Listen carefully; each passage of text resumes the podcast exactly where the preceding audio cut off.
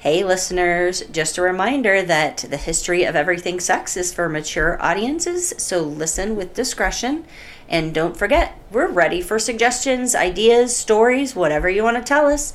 Just email us at thehistoryofsexpod at gmail.com. Thanks!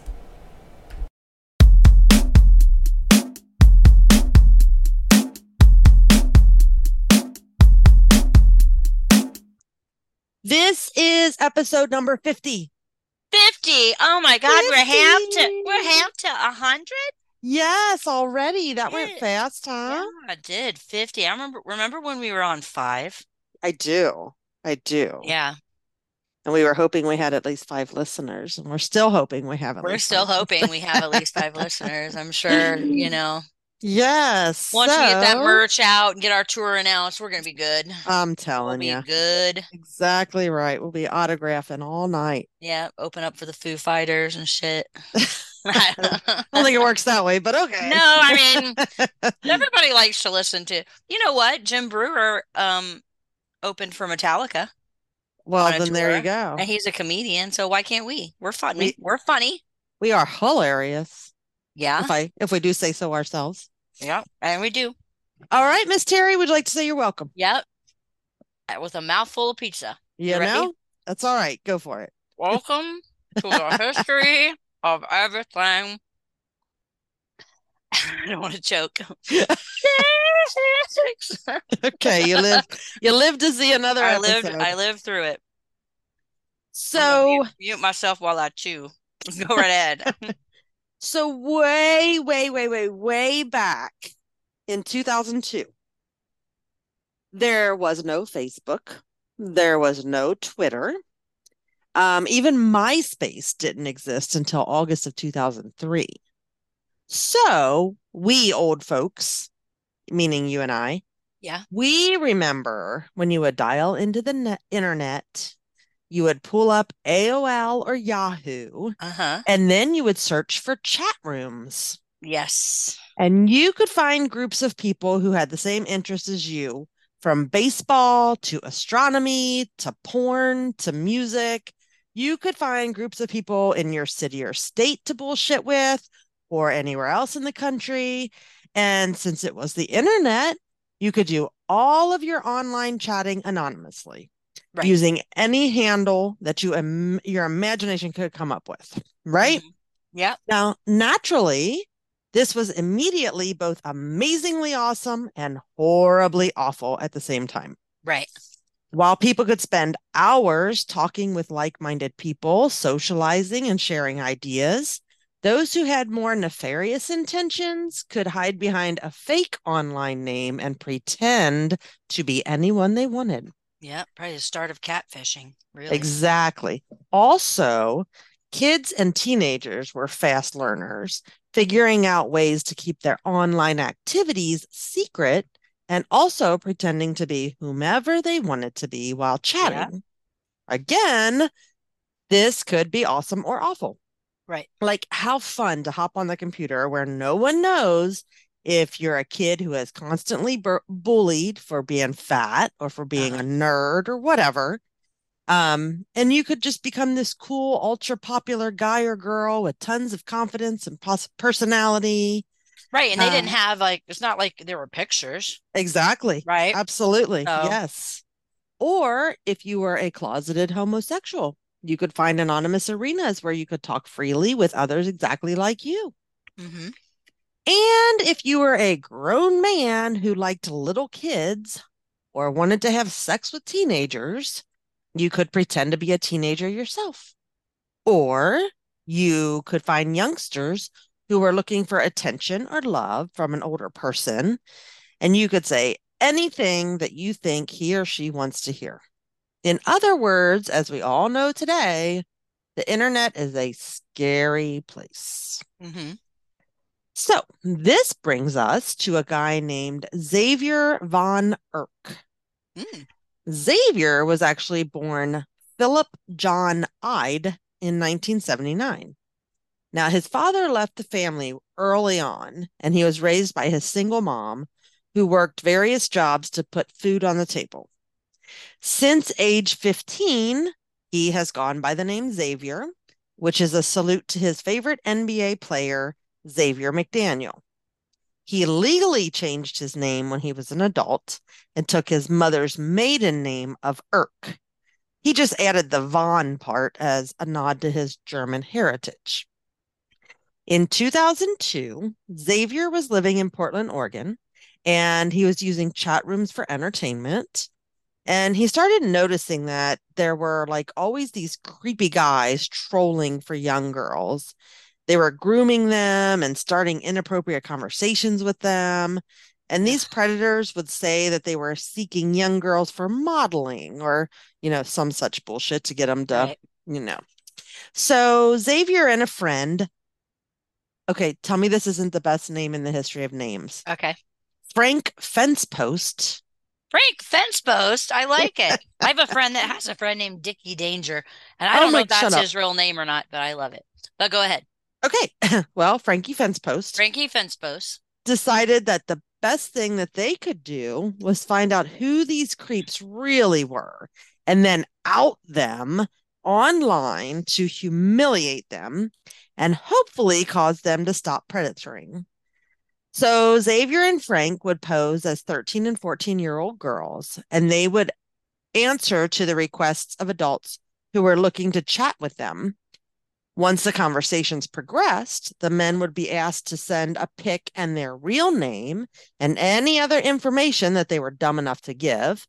And Xavier and Frank would post the picture and the information and a copy of the chat dialogue online to shame and embarrass the pedophile. So this was their way of hitting like them back. Vigilante. Exactly. So this went on for a while. Then Xavier decided to launch his own web- website, pervertedjustice.com. So this gave the guys a central site where they could post about the scummy pervs that they were quote unquote catching. The guys widened their net to include California. So it was Oregon and California. They recruited a few people to help create profiles of minors and wait for adults to initiate contact online. And once they had enough information, they would post all about these adults on the websites. And they would reach out to any family, friends, neighbors, employers, anyone that they could fill in on what had been going on. So, I mean, they were really, you know, causing some trouble for these assholes. So, Right, right. By December of 2003, Xavier had developed a program called Information First. He decided that it would be better to be in cahoots with the law so that these predators could actually be arrested or charged with their crimes. This allowed police departments to contact perverted justice and request that information on any criminals in their jurisdiction be sent directly to them. And then if the cops decided to pursue that, then the information that perverted justice had collected would not be published online, but rather be handed off to the police. But it was the cops who had to initiate the like the contact. So they're like, you know, we have information. And if you want information about any perverts in your jurisdiction, you need to let us know you want that. And then if we get anything in your jurisdiction, we'll send you the information. Got it. Well, I guess that wasn't gaining enough traction. So in early 2004, Perverted Justice decided to take the initiative and start calling police departments when someone in their area was caught in a quote unquote sting operation. And if the police wanted the info and planned to pursue the perp, then Perverted Justice would give them everything they had. Um, but again, if they didn't, then the information would be published on the website. Now, naturally, there were people who criticized Xavier's tactics. For one thing, putting people on Front Street without any kind of fact checking could really be harmful. Right. People would inevitably be harassed and possibly face violence once their picture and information went viral. And if a mistake was made, Xavier and his peeps were not held accountable. Also, there was no way of knowing if the chat dialogues were doctored in any way before they were published. And another criticism was that the whole thing could backfire and pedophiles could go into hiding, which Xavier responded like, well, that would be great. So what's the issue? Right, let's, right, right. Let's put them all in hiding, you know? Right, right, right. Now, according to Xavier, in the summer of 2003, the pre- the fake profiles were getting about 100 hits per day. A year later, that was up to 3,000 hits per day. So Xavier described the site as the largest anti groomer organization online. They obviously started adding more volunteers to keep up.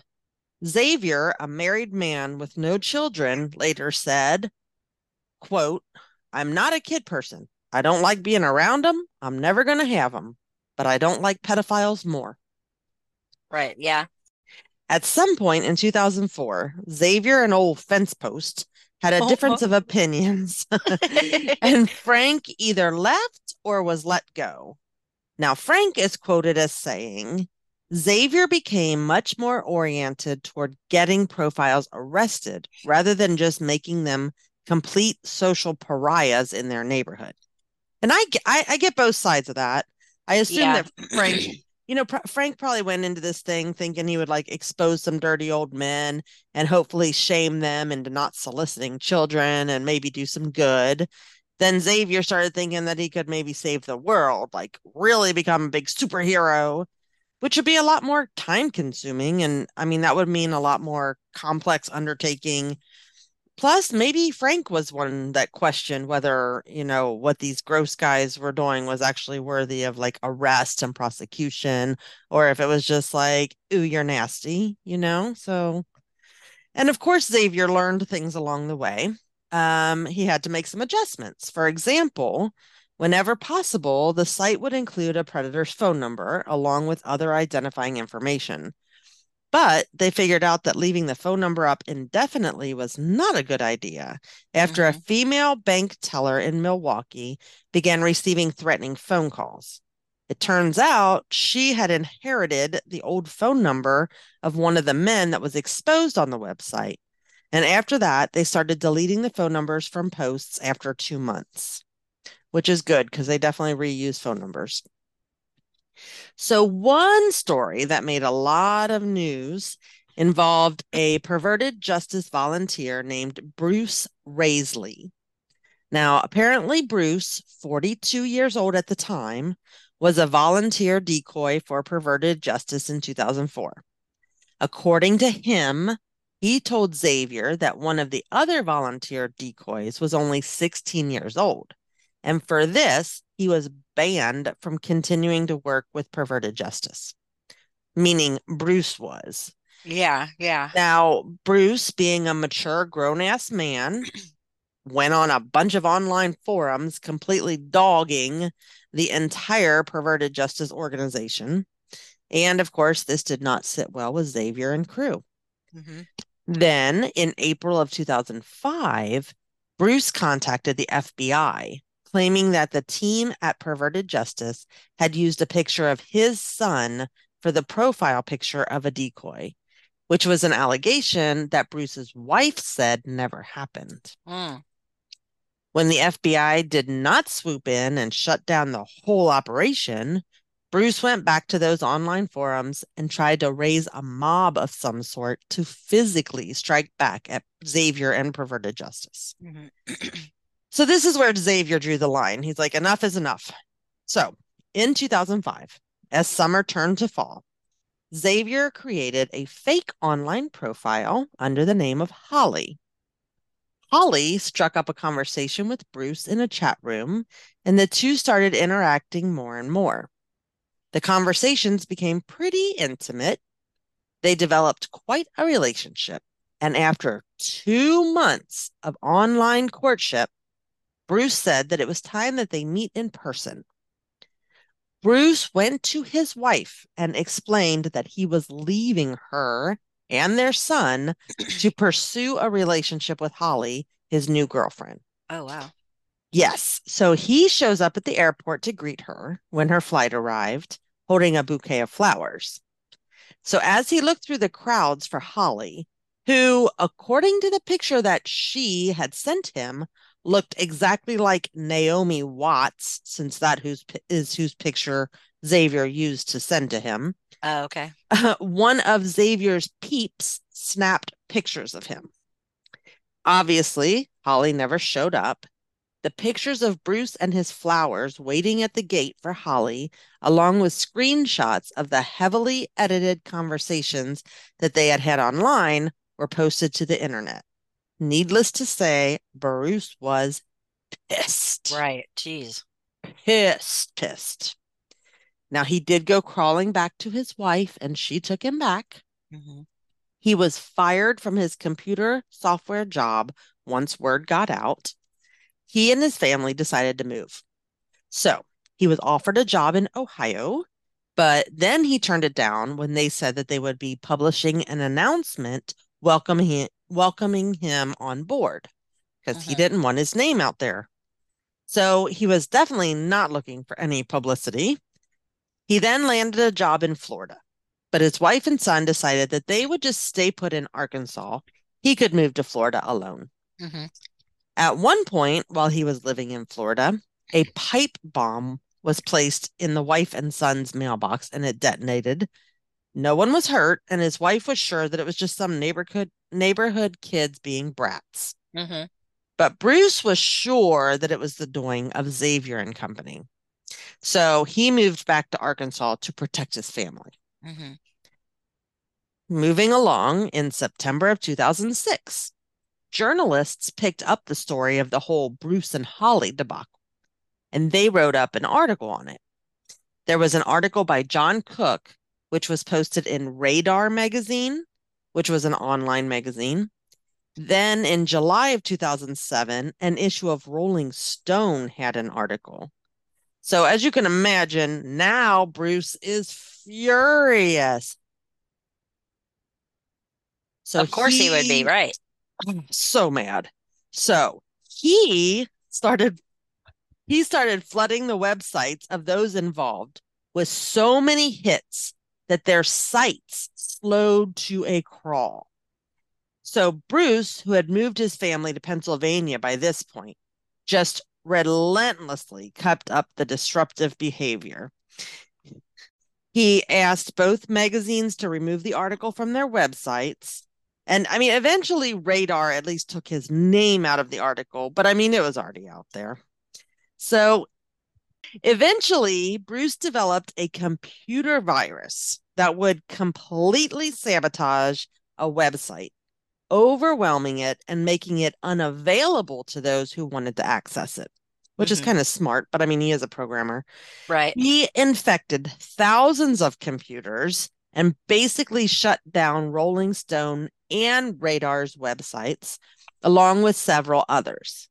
He ended up causing over a hundred thousand dollars in damages to the companies in the way of lost business and mitigation. So he was arrested in June of 2009. He was able to post bail, but he was ordered to stay in Pennsylvania or New Jersey. Like he could be in two states, which I don't know. Maybe it was kind of like Cincinnati's like part of like Northern Kentucky, like we're all one thing or whatever, but mm-hmm. he was allowed to be in Pennsylvania or New Jersey.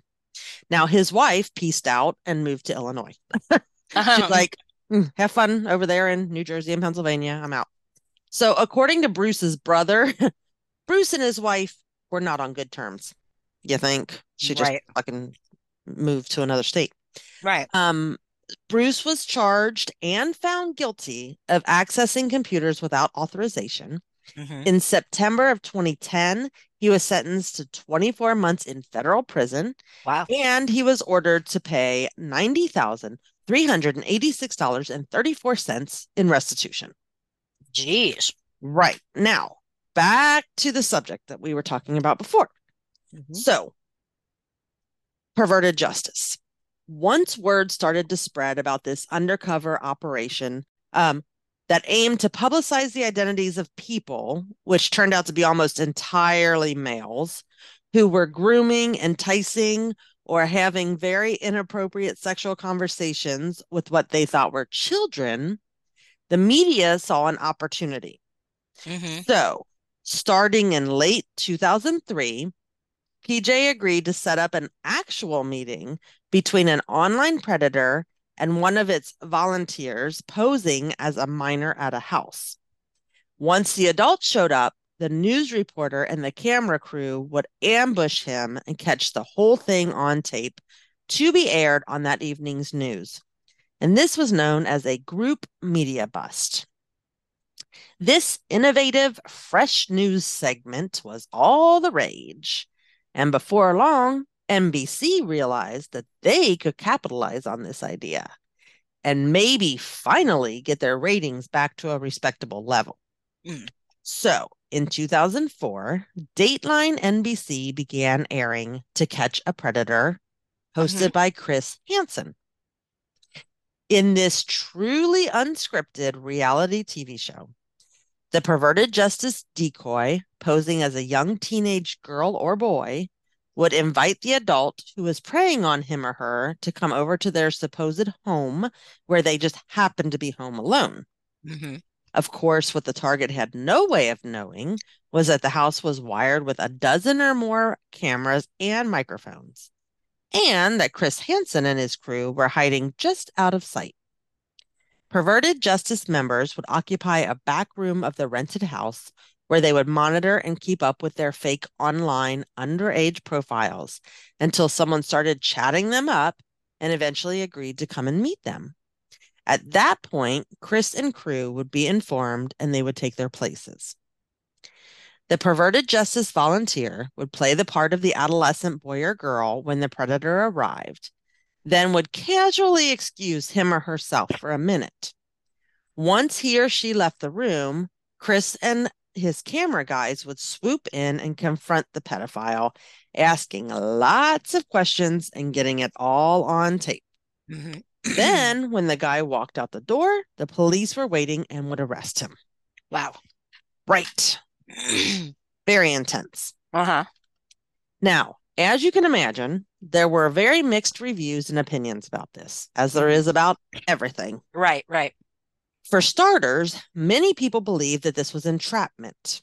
Now, we've all heard that word before when it comes to police procedure and sting operations and stuff. It basically right. means that someone was tricked or convinced to do something illegal that they would not have done otherwise.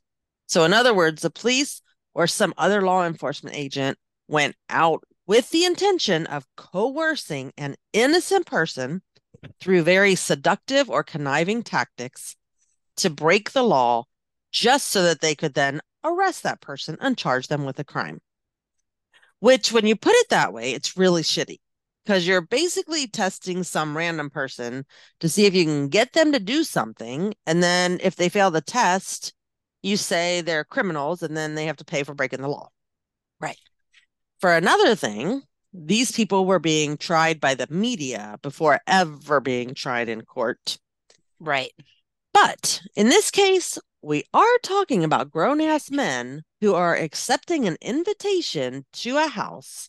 It doesn't matter. It doesn't matter if it's something they normally wouldn't have done. That could have been their very first time. It could exactly. have been their one thousand and first time. Right. Exactly. Right. You are literally expecting to be alone with a child.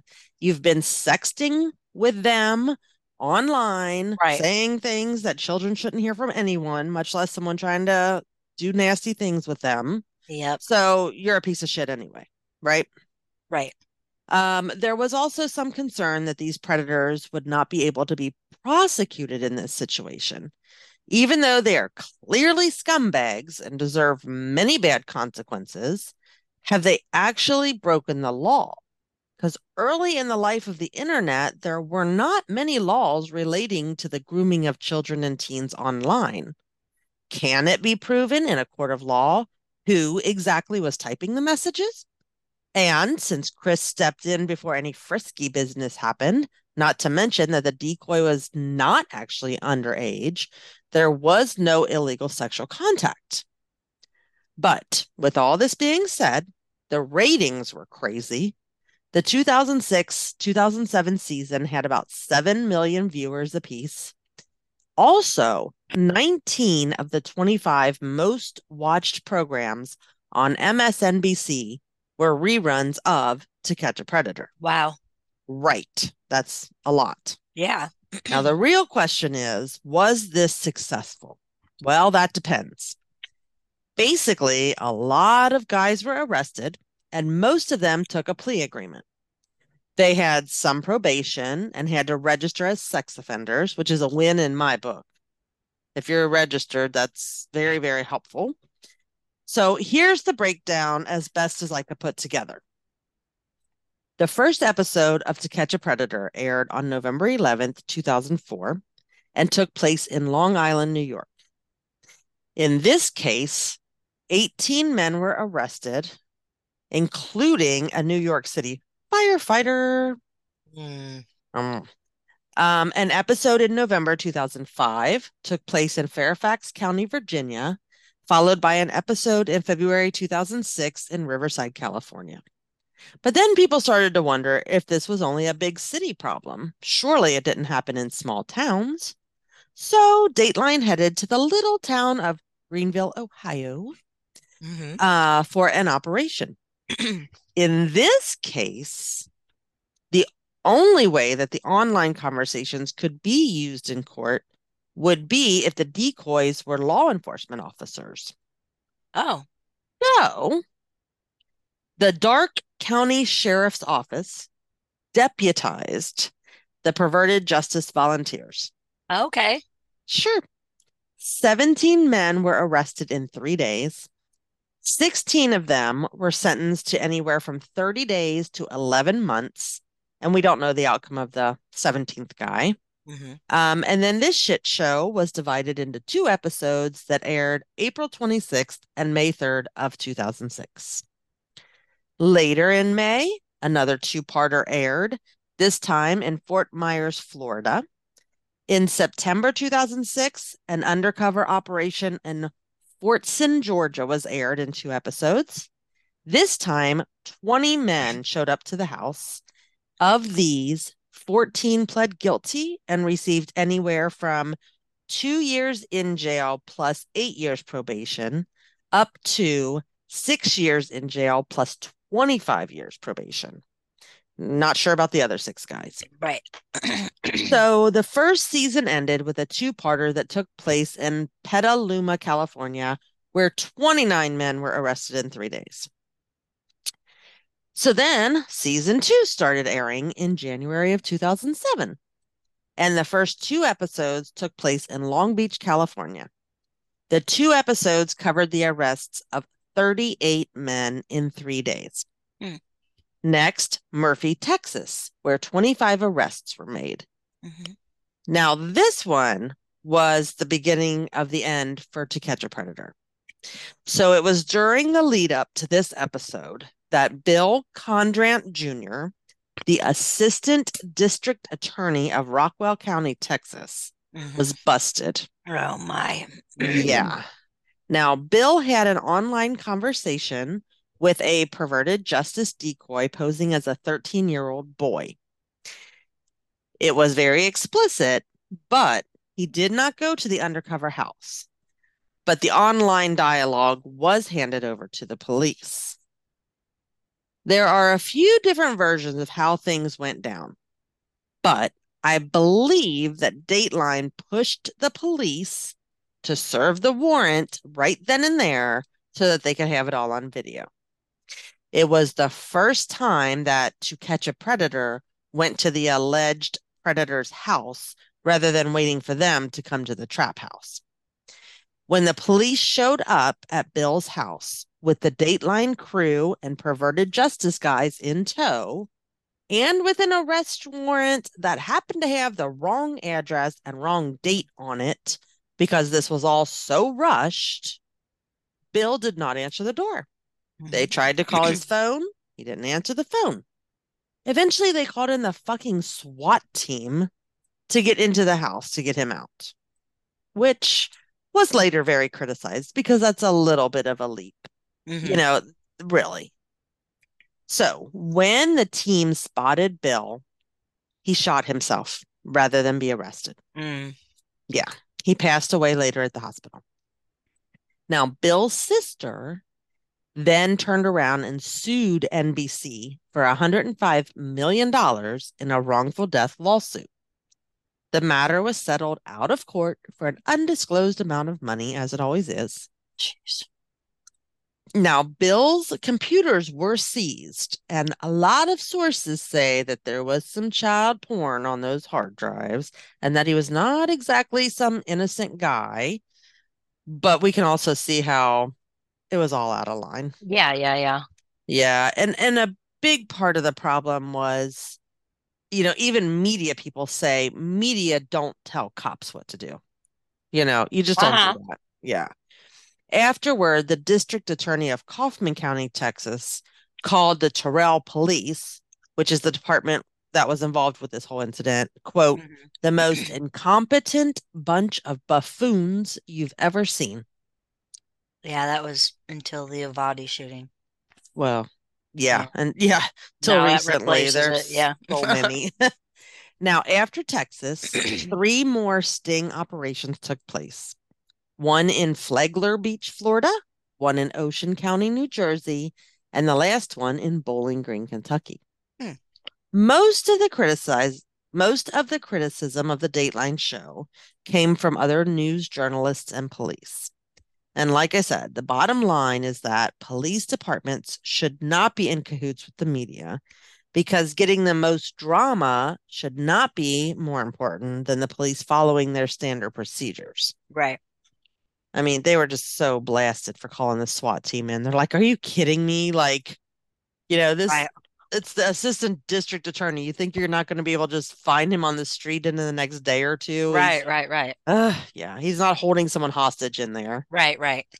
And with perverted justice being described by some as a vig- vigilant, vigilant, I can't say it. Vigilante group it's easy to see why people would be very critical of them, possibly influencing the action of the police. Apparently, NBC was paying perverted justice between 75 and $100,000 in consulting fees per episode of To Catch a Predator. Some say that was a lot of incentive to lure men to a bait house in order for NBC to get their ratings.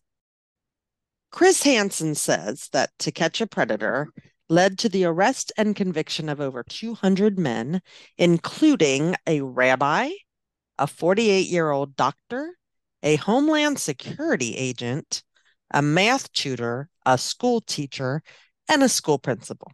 Ugh. So, fuck all of them. Right, right. But eventually, Chris Hansen and To Catch a Predator went away. In 2019, Perverted Justice announced that it would no longer be active. And according to their website, as of October 2018, Perverted Justice had actively been responsible for 623 convictions of sexual predators. In their early years, Perverted Justice had developed a sister website that would expose those organizations that either worked with or supported any online pedophilia activity. They also had educational sites to train law enforcement and others on sexual predators. By 2019, they were definitely outnumbered. The internet, as we know, is so full of apps and sites that can be accessed by kids and teens and pedophiles. It would be impossible to police all of that. Mm-hmm. So, for better or worse, you know, because I'm sure, you know, I, I I don't think it'd be a stretch to say they've probably ruined a few lives of people who maybe didn't deserve it. Possibly. Possibly. Mm-hmm. Yeah. So, but I'm happy about the convictions. So yes. Yes. Go with that. So now we have a little game. Okay these morons that would these predators online would have the dumbest handles or names online like names. they would think uh something that would draw attention to a young child. Yes. Mm-hmm. so we're gonna play faker for real. Okay.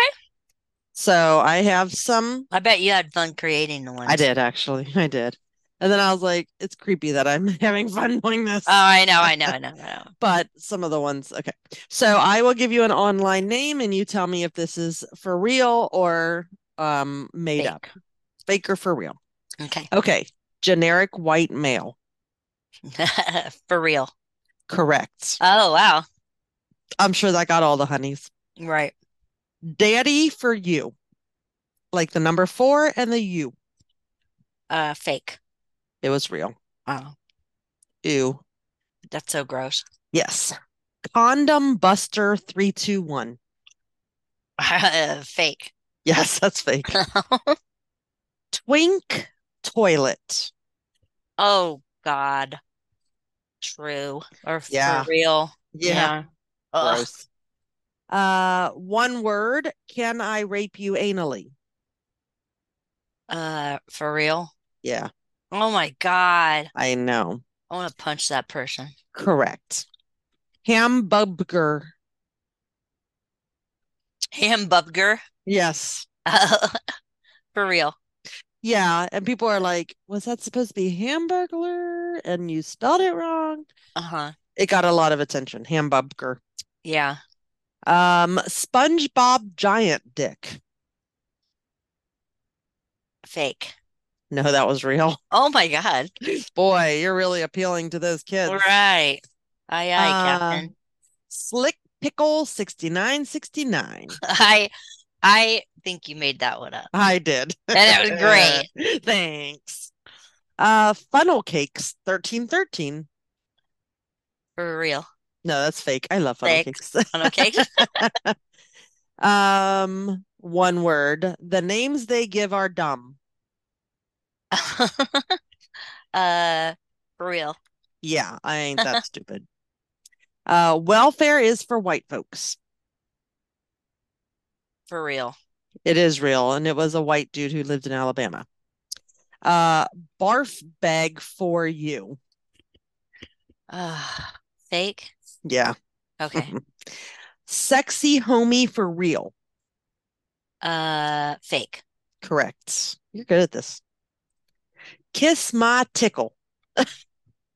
Don't spit your pop out.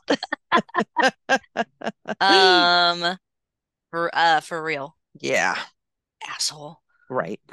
Rick's talented tongue. Uh, exactly. Oh, it's for real. There yes, is Rick, There is somebody out there. Uh, yeah. Uh Dick so big 69.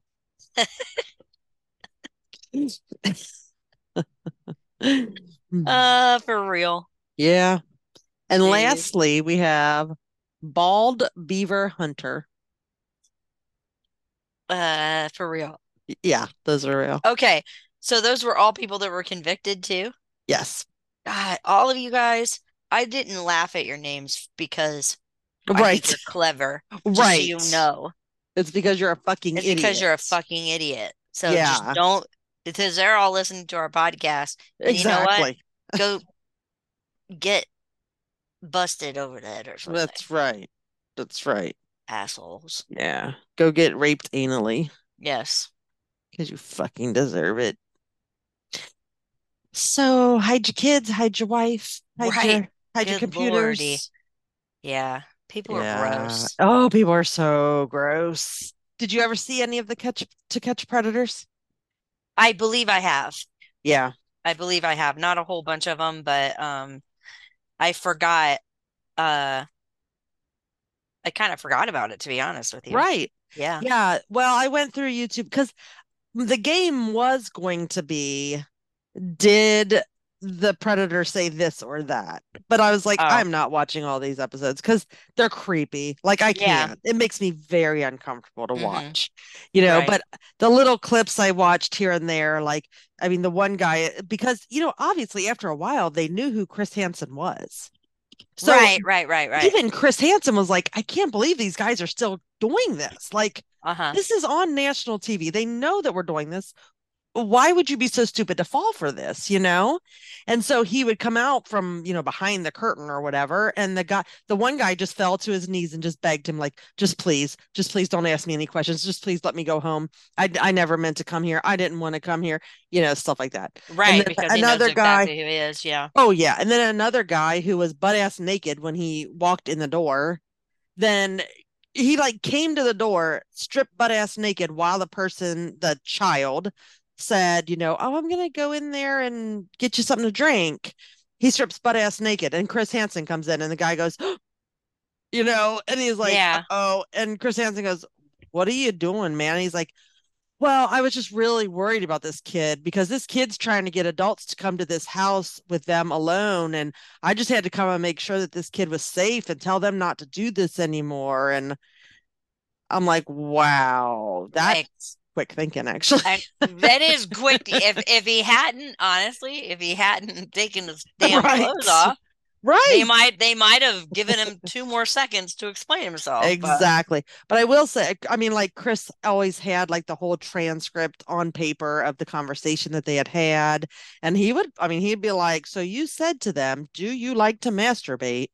You said that to this 13 year old boy what mm-hmm. what were you trying to get and the guy's just like i don't know i don't know i don't know i have no idea mm-hmm. one guy was busted mm. twice let's just say goodbye Bye. okay bye bye guys talk to you next bye. week talk to you next week bye. bye.